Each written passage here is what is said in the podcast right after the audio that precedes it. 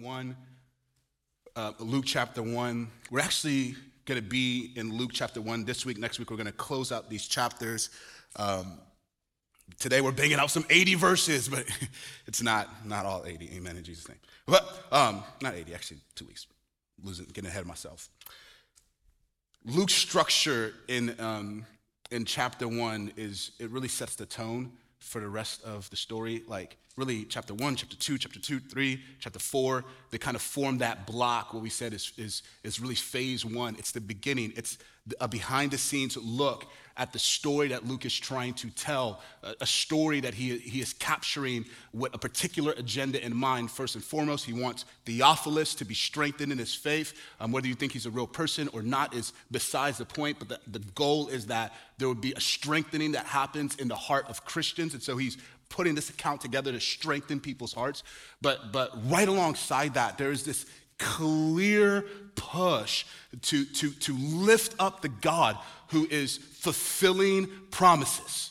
And so, so the, the, the, the first four chapters are, are really this dramatic statement that God fulfills promises. Pastor Gio led us there last week, and I just want to kind of spring on that, like use that as a springboard to just say this. The structure here, you have miraculous birth, and then people responding to this to a miraculous birth. And, and what is super fascinating is while what is on top is this idea the God of the universe is a promise keeper. He makes a word, he keeps his word, all right? Like the God of the universe fulfills the promises he makes. So that's what sits on top of this. But right underneath it, when you start to look at their responses, is there is deep reflection and dynamic praise consistently. And so what we're meant to walk away with is that whenever we see God fulfilling his promises, it should produce, it should further deep reflection and dynamic praise. And I just want to start that way. Personally, if you have in your life seen God been faithful to you, reflect on it, celebrate it, praise Him for it, rejoice in it. Personally, now we all have something to sing about. We anthem, Death cannot hold you down. It's coming later. But man, I want to talk to you personally. If you could just like with humility, look at your life with hindsight and just track the faithfulness of God to fulfill the promises that He makes. Like, let that push you into further reflection on who He is and propel some significant dynamic praise akin to what Mary did here and what Cliff read. Just needed to say that. Promise I'm not going to preach for an hour. We got Q&A. That's why the chair's up here to keep me on track. Jesus' name. But there is an idea I do want to explore. There's, an idea that, that rises from this, this scene between Gabriel, Mary, Mary, and Elizabeth, and the song that she ends up singing at the back half unto God that's, that Luke decides to memorialize for all time. There's an idea that just that just rises to the surface from this disruptive scene, it's super disruptive, and this dynamic praise. And the idea is this God lifts the shame and restores the dignity of people through Jesus Christ, the King of the world. That is the idea that just, you gotta see it. God lifts the shame and restores the dignity of people through Jesus Christ, the King of the world. Now, there's three parts to that idea. God is a lifter of shame. Second part to that idea, He's a restorer of dignity. Third part to that idea, all of it happens through Jesus Christ, the King of the world. Somebody just needs to hear me say that again. Like if you are, if you are just grabbed by shame, and you know it, other people may not be able to see it, but you just know, like shame is kind of just suffocating you right now. God wants to lift you from that and restore a sense of nobility to the reality that you are human, made in his image. And it all happens through Jesus Christ, the King of the world. And it's not in this detached, aloof sense. But Jesus, the way the scriptures paint this man, is that he knew shame up close and personal. Some of the worst nightmares that you've had in your life were when you were in eighth grade and you thought that you had to get up in front of the class and give some type of speaking, public speaking, but that wasn't the nightmare. The nightmare was you're doing this public speech and you're in your underwear. And some of you are like, that's not a nightmare for me because I have a chisel frame. Amen for you. We'll have a conversation about that later. But for the vast majority of everybody else, that's terrifying. Yet, Jesus literally ridiculed, hung up in public view, naked, bleeding, full of shame, exposed. Yet he experienced all of that for us. The one who lifts shame is intimately acquainted with it. I just want to explore that idea, glory in it, and then ultimately apply it. But first, I got to ground it in the text. so um, we'll just ground it in the text and just kind of work through this disruptive scene, this dynamic praise before we get to Q and A. There's a lot here, um, but yeah, I'll be good. I actually want to read um, the entire scene and the praise together. It's about two minutes and 30 seconds. One day I'm going to have the courage to just read the Bible and then get off the stage because God is powerful enough to do work just through the reading of His Word. It's the reason why we consistently have scripture reading. Not so that it could be repetitive, because God could do something in that moment. One day I'll be courageous enough to practice that by just and then shutting up, but that's not today. So let me just read it straight through. It's about two and a half minutes, and then we'll, we'll take, take some thoughts out. In the sixth month, this is Luke 1, starting at 26. In the sixth month, the angel Gabriel was sent from God to a city, Galilee, named Nazareth. He's rooting this story in history, not philosophy, real places, real time. Galilee named Nazareth, to a virgin betrothed to a man whose name was Joseph of the house of David, and the virgin's name was, was Mary. And he came to her and said, Greetings, O favored one. Underline that. O favored one.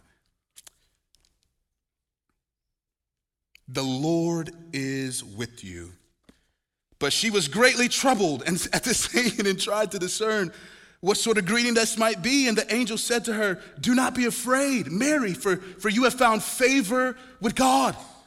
And behold, you will conceive in, in your womb and, and bear a son, and you shall call his name Jesus. He will be great and will be called the Son of the Most High. And the Lord God will give him the throne of his father David, and he will reign over the house of Jacob forever. And of his kingdom there will be no end. You could underline that too. And Mary said to the angel, How will this be since I am a virgin? And the angel answered her, The Holy Spirit will come upon you, and the power of the Most High will overshadow you. Therefore, the child to be born will be called Holy, the Son of God. And behold, your relative Elizabeth, in her old age, has also conceived a son. This is the sixth month with her who was called barren, for nothing will be impossible with God. You can underline that one as well. 38, Mary said, Behold, I am the servant of the Lord. Let it be to me according to your word. And the angel departed from her. In those days, Mary arose and went with haste into the hill country to a town in Judah, and she entered the house of Zachariah and greeted Elizabeth. And when Elizabeth heard, heard the greeting of Mary, the baby leaped in her womb, and Elizabeth was filled with the Holy Spirit. And she acclaimed with a loud cry, Blessed are you among women, and blessed is the fruit of your womb. And why is this granted to me that the mother of my Lord should come to me? For behold, when the sound of your greeting, came to my ears, the baby in my womb leapt for joy. And blessed is she who believed that there would be a fulfillment, fulfillment of what was spoken to her from the Lord. And here's the song. Here's the song. My soul magnifies the Lord, and my spirit rejoices in God, my Savior, for he has looked on the humble estate of his servant. For behold, from now on, all generations will call me blessed. For he who is mighty has done great things for me, and holy is his name. And his mercy is for those who fear him from generation to generation. He has shown strength with his arm. He has scattered the proud in the thoughts of their hearts. He has brought down the mighty from their thrones. This is such a disruptive praise. And he has exalted those of humble estate. He has filled the hungry with good things, and the rich he has sent away empty. He has helped his servant Israel in remembrance of his mercy, and he has spoke to our fathers, to Abraham, and to his offspring forever. And Mary remained with her about three months and returned home.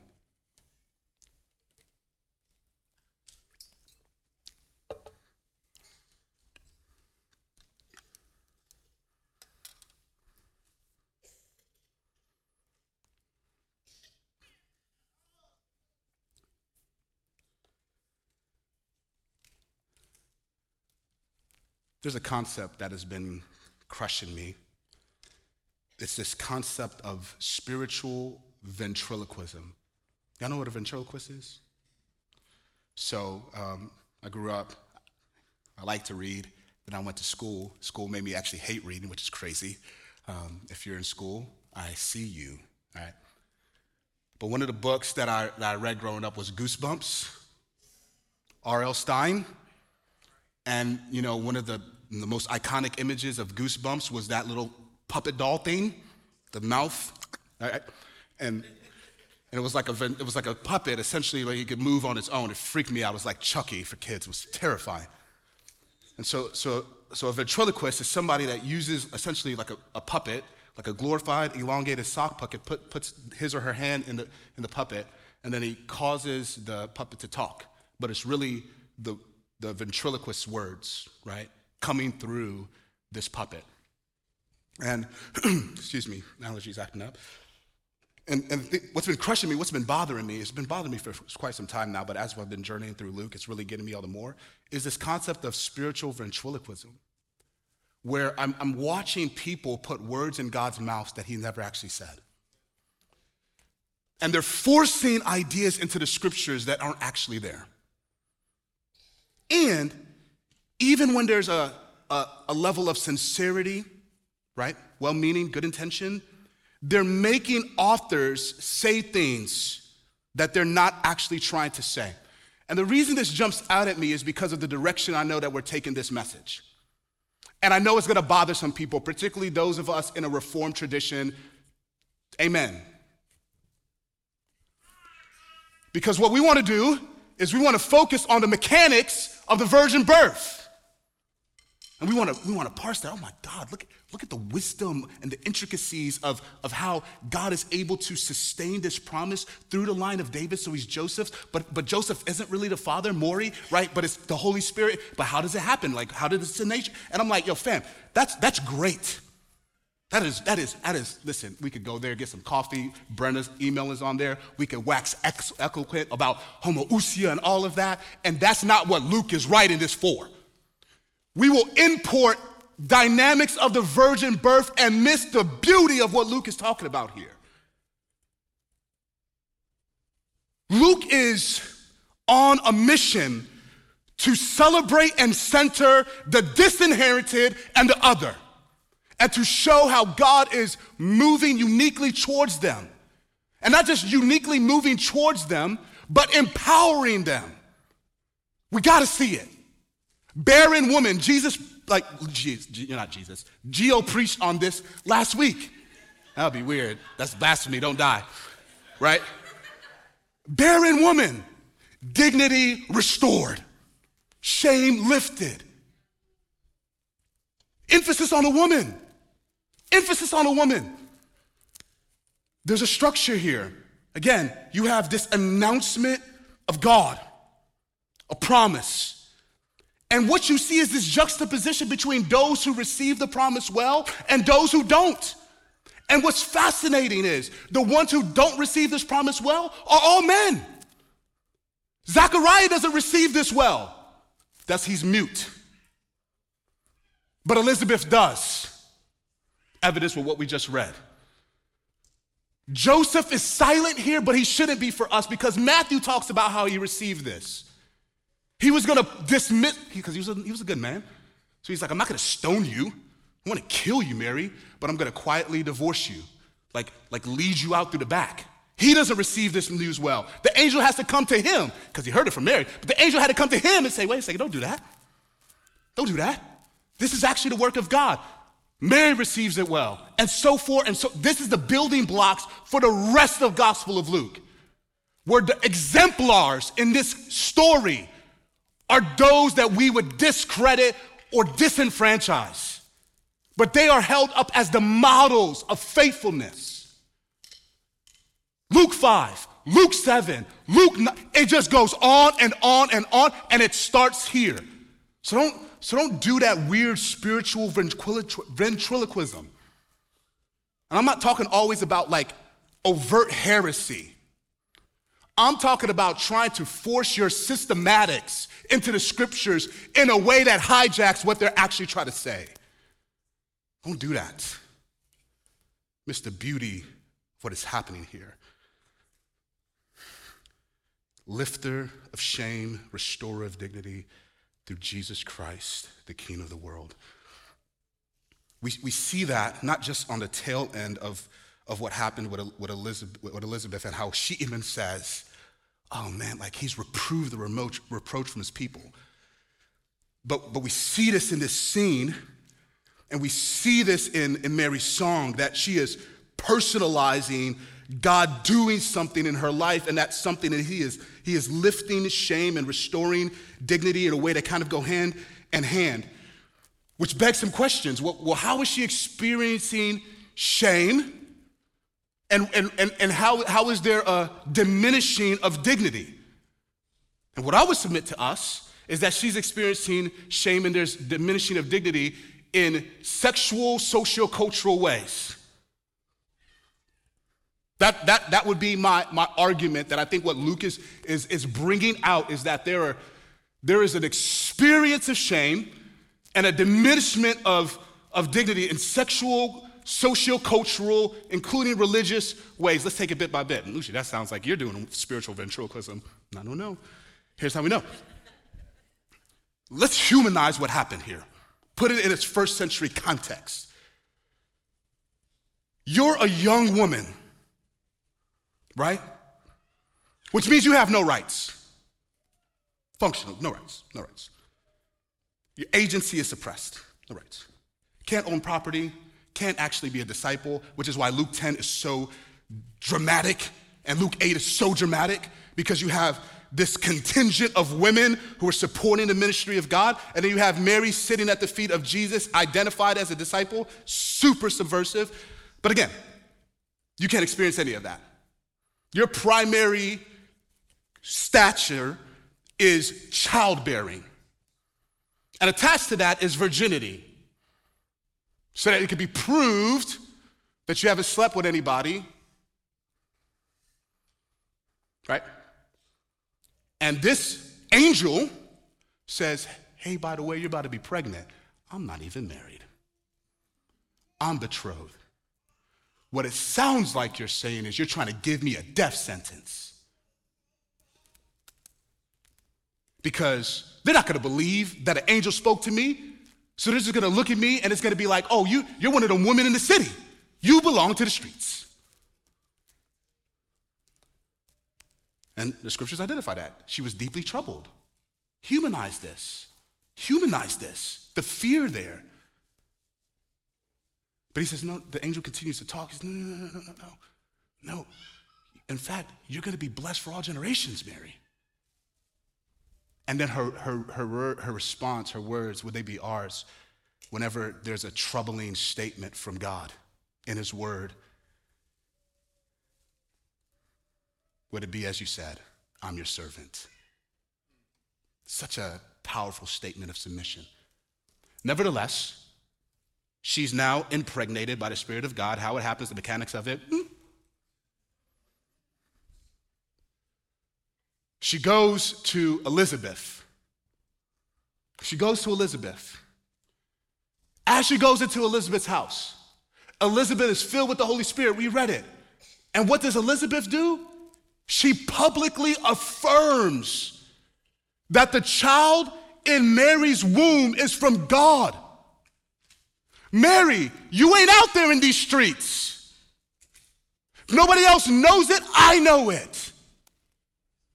And one day it will be seen for all people. Public affirmation, because her sexual ethic wasn't purity driven or being a prude or whatever. It wasn't repression oriented. We're going to get there in a little bit. But it was a, it was a sign of religious faithfulness, covenant faithfulness. Mary, you've been faithful. You know this to be true because if you look at the song, there's a shift in the use of pronouns. So the beginning portion of her, her song of praise, it's first person singular possessive. And it's all me and my. Look what you've done for me. Look what you've, look what you've done for me. It's as, it's as if, if I can, Mary is sitting in this chair. She's reflecting on who God is to her. And we're able to bear witness, but it's very personal. And, she, and so, yes, you could, you, could see, you could see the greatness of God, lifter of shade, but she's personalizing that. And then at the end of her song, it's, it's like it's reversed. She, she shifts, and then she puts God in the chair, and she's like, God, look at all the stuff that you've done. Look at all of who you are. Don't miss the first part. The first part is super personal. Lifter of shame around her sexual life. I've been thinking about this a lot lately. I'm going to say this and I'm going to move on and we'll close. Because of our city, um, we, we deal in the reality of formation growing people into something. That's, that's, why, that's, that's, that's our vision. Growing a people from all people, passionate for God. This is this idea that we are becoming something. And formation asks the question who are we becoming by what we are doing and why we're doing it? That's a formation question. Our city is sexualized, it is a window into the larger move of the world that we inhabit. And when you, when you start to think about formation through the lens of, of our sexual lives, you start thinking about sexual formation. The question is who is shaping our sexual formation? And I thought about that heavy because I'm like, we read Mary Virgin, we're like, ooh, what does that mean? Right? There's all sorts of stuff that just it produces in us. And I've been thinking about this guy, I mean, I've learned from him. He's a beast. Like, his name is Jon Tyson. And the work that he's super thoughtful, the work he's done around just sexual formation is super profound. And, and there's a lot of resources, and, and I'm sure you'll ask questions about it, and then I can get those in your hand. Um, but there's two things that we've seen in our current cultural moment regarding sexual formation that I feel like need to be said, and then we can move on. The first is this sexual formation in the way of our world trends towards making our sexual lives the center of our identity instead of a component of our identity.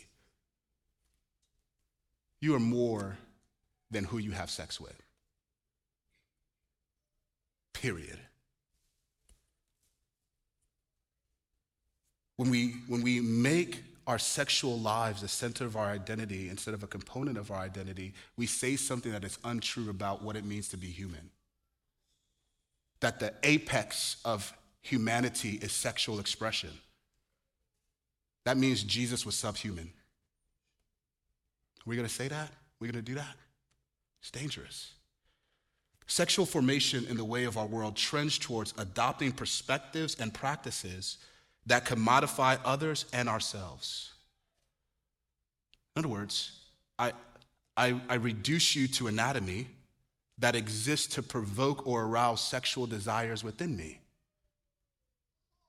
So I rob you of everything that makes you beautiful in the image of God. And this happens all the time. I was, I was in the airport and I saw an ad, and I'm like, why is this half naked lady selling me bubble gum? This is weird, guys. I don't want the bubble gum. Let me avert my eyes and look to the hills, but I'm, you know. And it wasn't even in Miami. That's how I know we're in, in Jesus' name. BBLs, right? And so this is just our world.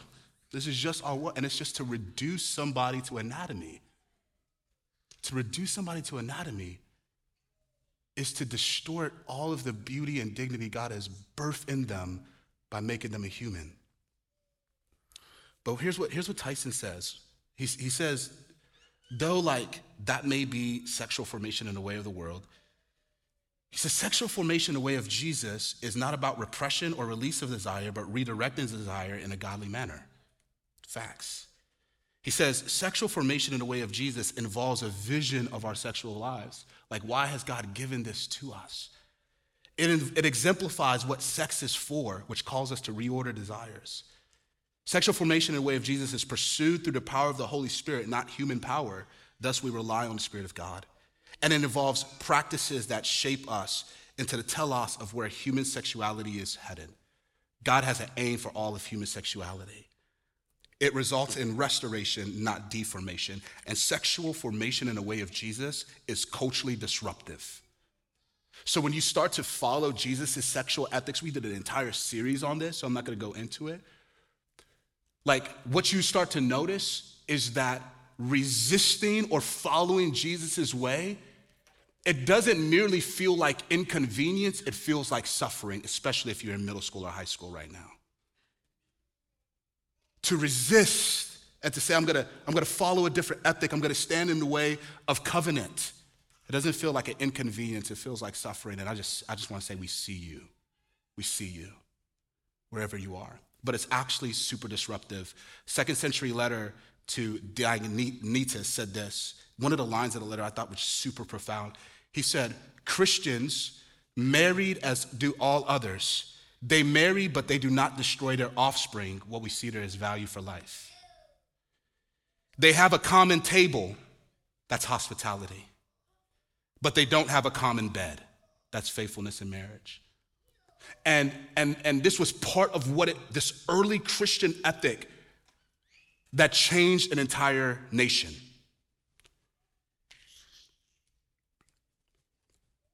God is lifting her dignity, lifting her shame, restoring her dignity, and part, of, part and parcel is around her sexual life. Mary, you've been faithful, not by your own strength, but because you have believed in the covenant. Last part, then close. She, she, she's talking about not just like lifting of dignity, but like I said, there's some social, cultural dynamics here, religious as well. She's impoverished and disenfranchised. We already mentioned that because of her being a woman and the disenfranchisement that comes with that. Not only that, but just being Hebrew in a Roman empire where, where their thumb is on you, and so she's oppressed, so there's disenfranchisement that comes with that. That's coming to the end of her song. But, but, but she's impoverished. We know this to be true because she talks about her humble estate, and it's not merely a sign of her internal heart condition, humility, but it's also a sign of her economic condition. We know this to be true because of the birth of Jesus. And when Jesus is born in Luke chapter 2, when they're presenting him to the temple, where they're making offering for, for, for, for purity in accordance with the law, the law that was given in Leviticus. What they bring to the table is two turtle doves. It says, in accordance to the law, two turtle doves or two pigeons. Now, now again, what we said is Luke is writing this, and, and it's, it's not like Matthew. Matthew has explicit correspondence, so he's just gonna blitz people with the Old Testament, where, where Luke has implicit correspondence. So everywhere we're meant to draw on Old Testament history and Old Testament imagery. And so when we see that, our mind should go to Luke 12, which the first audience would have known, and they would have said, Luke, wait, wait, Leviticus 12. Leviticus 12 says that, that if you're gonna present this person, and it's gonna be for purity, that you should bring a lamb. But if you can't afford it, you could bring two pigeons or two turtle doves. The fact that she's not bringing a lamb and she's bringing two, two turtle doves and two pigeons, that, that speaks to her economic state. But get this. So we understand that there are certain ideas associated with how many dollars you have in your bank account. particularly if you're poor, less than, lazy, all of that, worthless, fodder, all of that nonsense. But get this, he is lifting her, he is lifting her shame, restoring her dignity. But do you know what he's not doing? There is no sign that she is gonna go from poor to rich. That is not how he's doing it. She is not going from poverty to affluence. He is lifting her shame and he is restoring her dignity by marking her with his presence forever. Forever. And she gets that. She says, like, all generations are going to sing about me. And it's not because of what I have in my storehouses, but because who I have in my heart and who is, who is with me, the, the God of ages. That matters. Two things with that. Poverty is not a sign of God's displeasure, and affluence is not always a sign of God's pleasure. Poverty is not a mark of shame, and affluence is, isn't always a badge of honor. The inverse of that is true. Affluence is not a sign of God's displeasure, and poverty isn't always a sign of God's pleasure. Affluence is not a mark of shame, and poverty isn't always a badge of honor. Can we get beyond just relating to people based on their economic status? God lifts us from shame wherever we are restores dignity, meaning he brings us back to the core of what it means to be human, which is that we were made for right relationship with God. Close.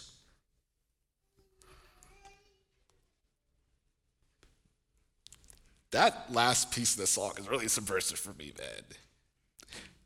He says, His mercy is for those who fear him from generation to generation, and he has shown strength with his arm. He has scattered the proud in the thoughts of their hearts. He has brought down the mighty from their thrones and exalted those of humble estate. He has filled the hungry with good things, and the rich he has sent away empty. His mercy is for those who fear him. He has helped his servant Israel in remembrance of his mercy, and he has spoken to our fathers, to Abraham, and to his offspring forever. She is acknowledging the messianic hope that has been guiding her people from Genesis chapter 3 to Noah to Abraham to Isaac to Israel to Moses to now. She's acknowledging that, that, that God has fulfilled his promises, and in my womb is the Savior of my people. But what Luke wants us to see is that Jesus is not merely the king of the Jews, he's the king of the world. This is, this is seen in, in the announcement that, that Gabriel gives. His kingdom will have no end. That is not merely chronological, it is geographical. And that means that so there's no, there's no timestamp to it. It's gonna go on forever. But there's no boundaries to it either. It's gonna extend way beyond Jerusalem. We know that to be true because even in her praise, when it talks about the, the, the dismantling of thrones, that Psalm 2 imagery. End of Psalm 2 Kiss the Son, lest he be angry. Not just king of the Jews, it's king of the world. This sweater was a bad choice just, I'm like, what is this? I thought it was fall. I'm still in Chicago mentally. Terrible choice.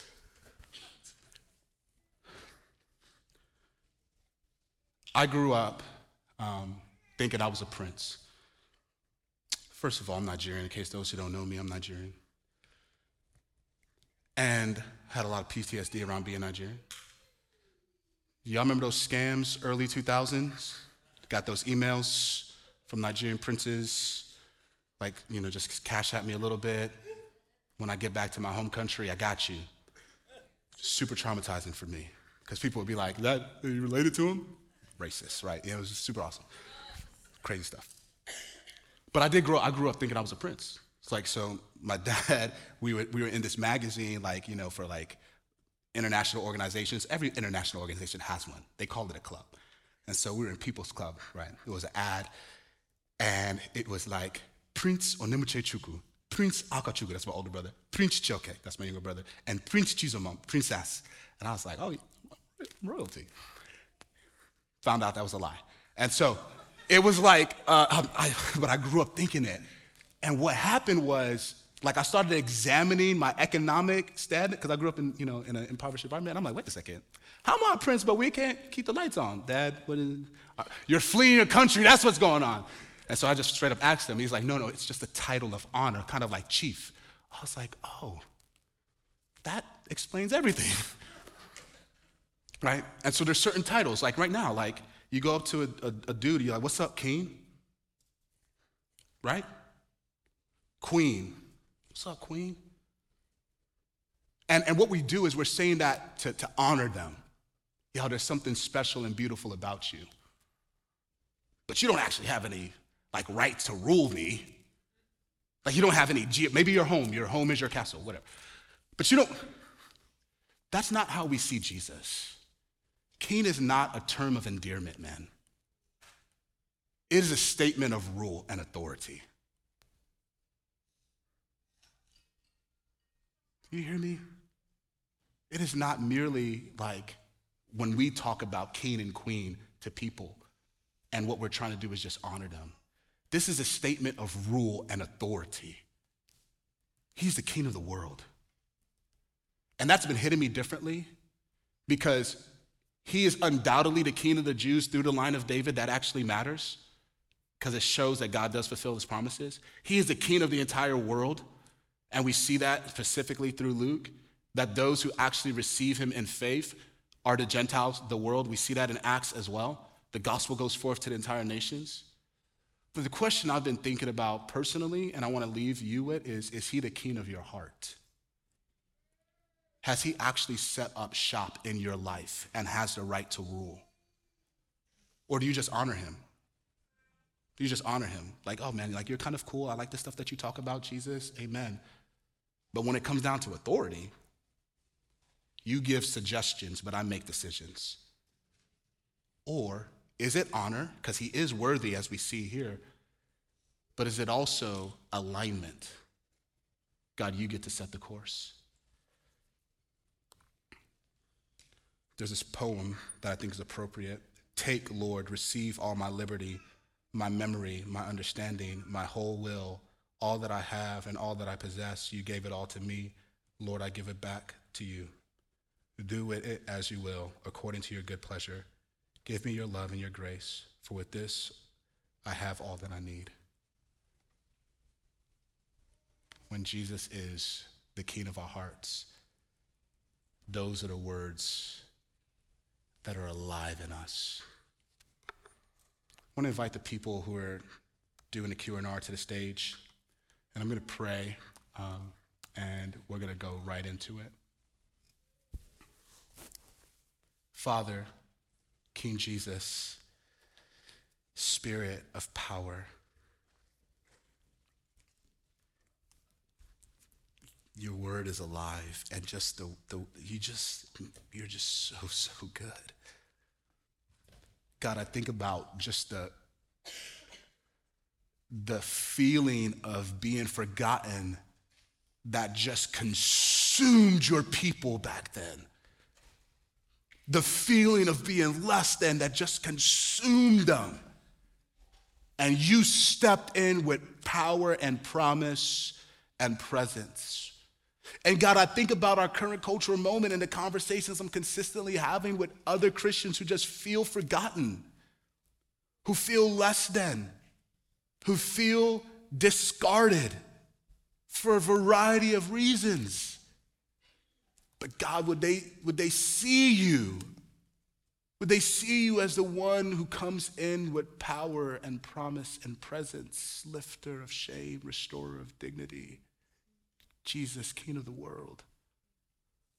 And if they're in our body right now, if they're in this room right now, if they're watching online right now, would you intercept them with power, presence? that their lives would be changed forevermore. This we pray your name, Jesus. Amen.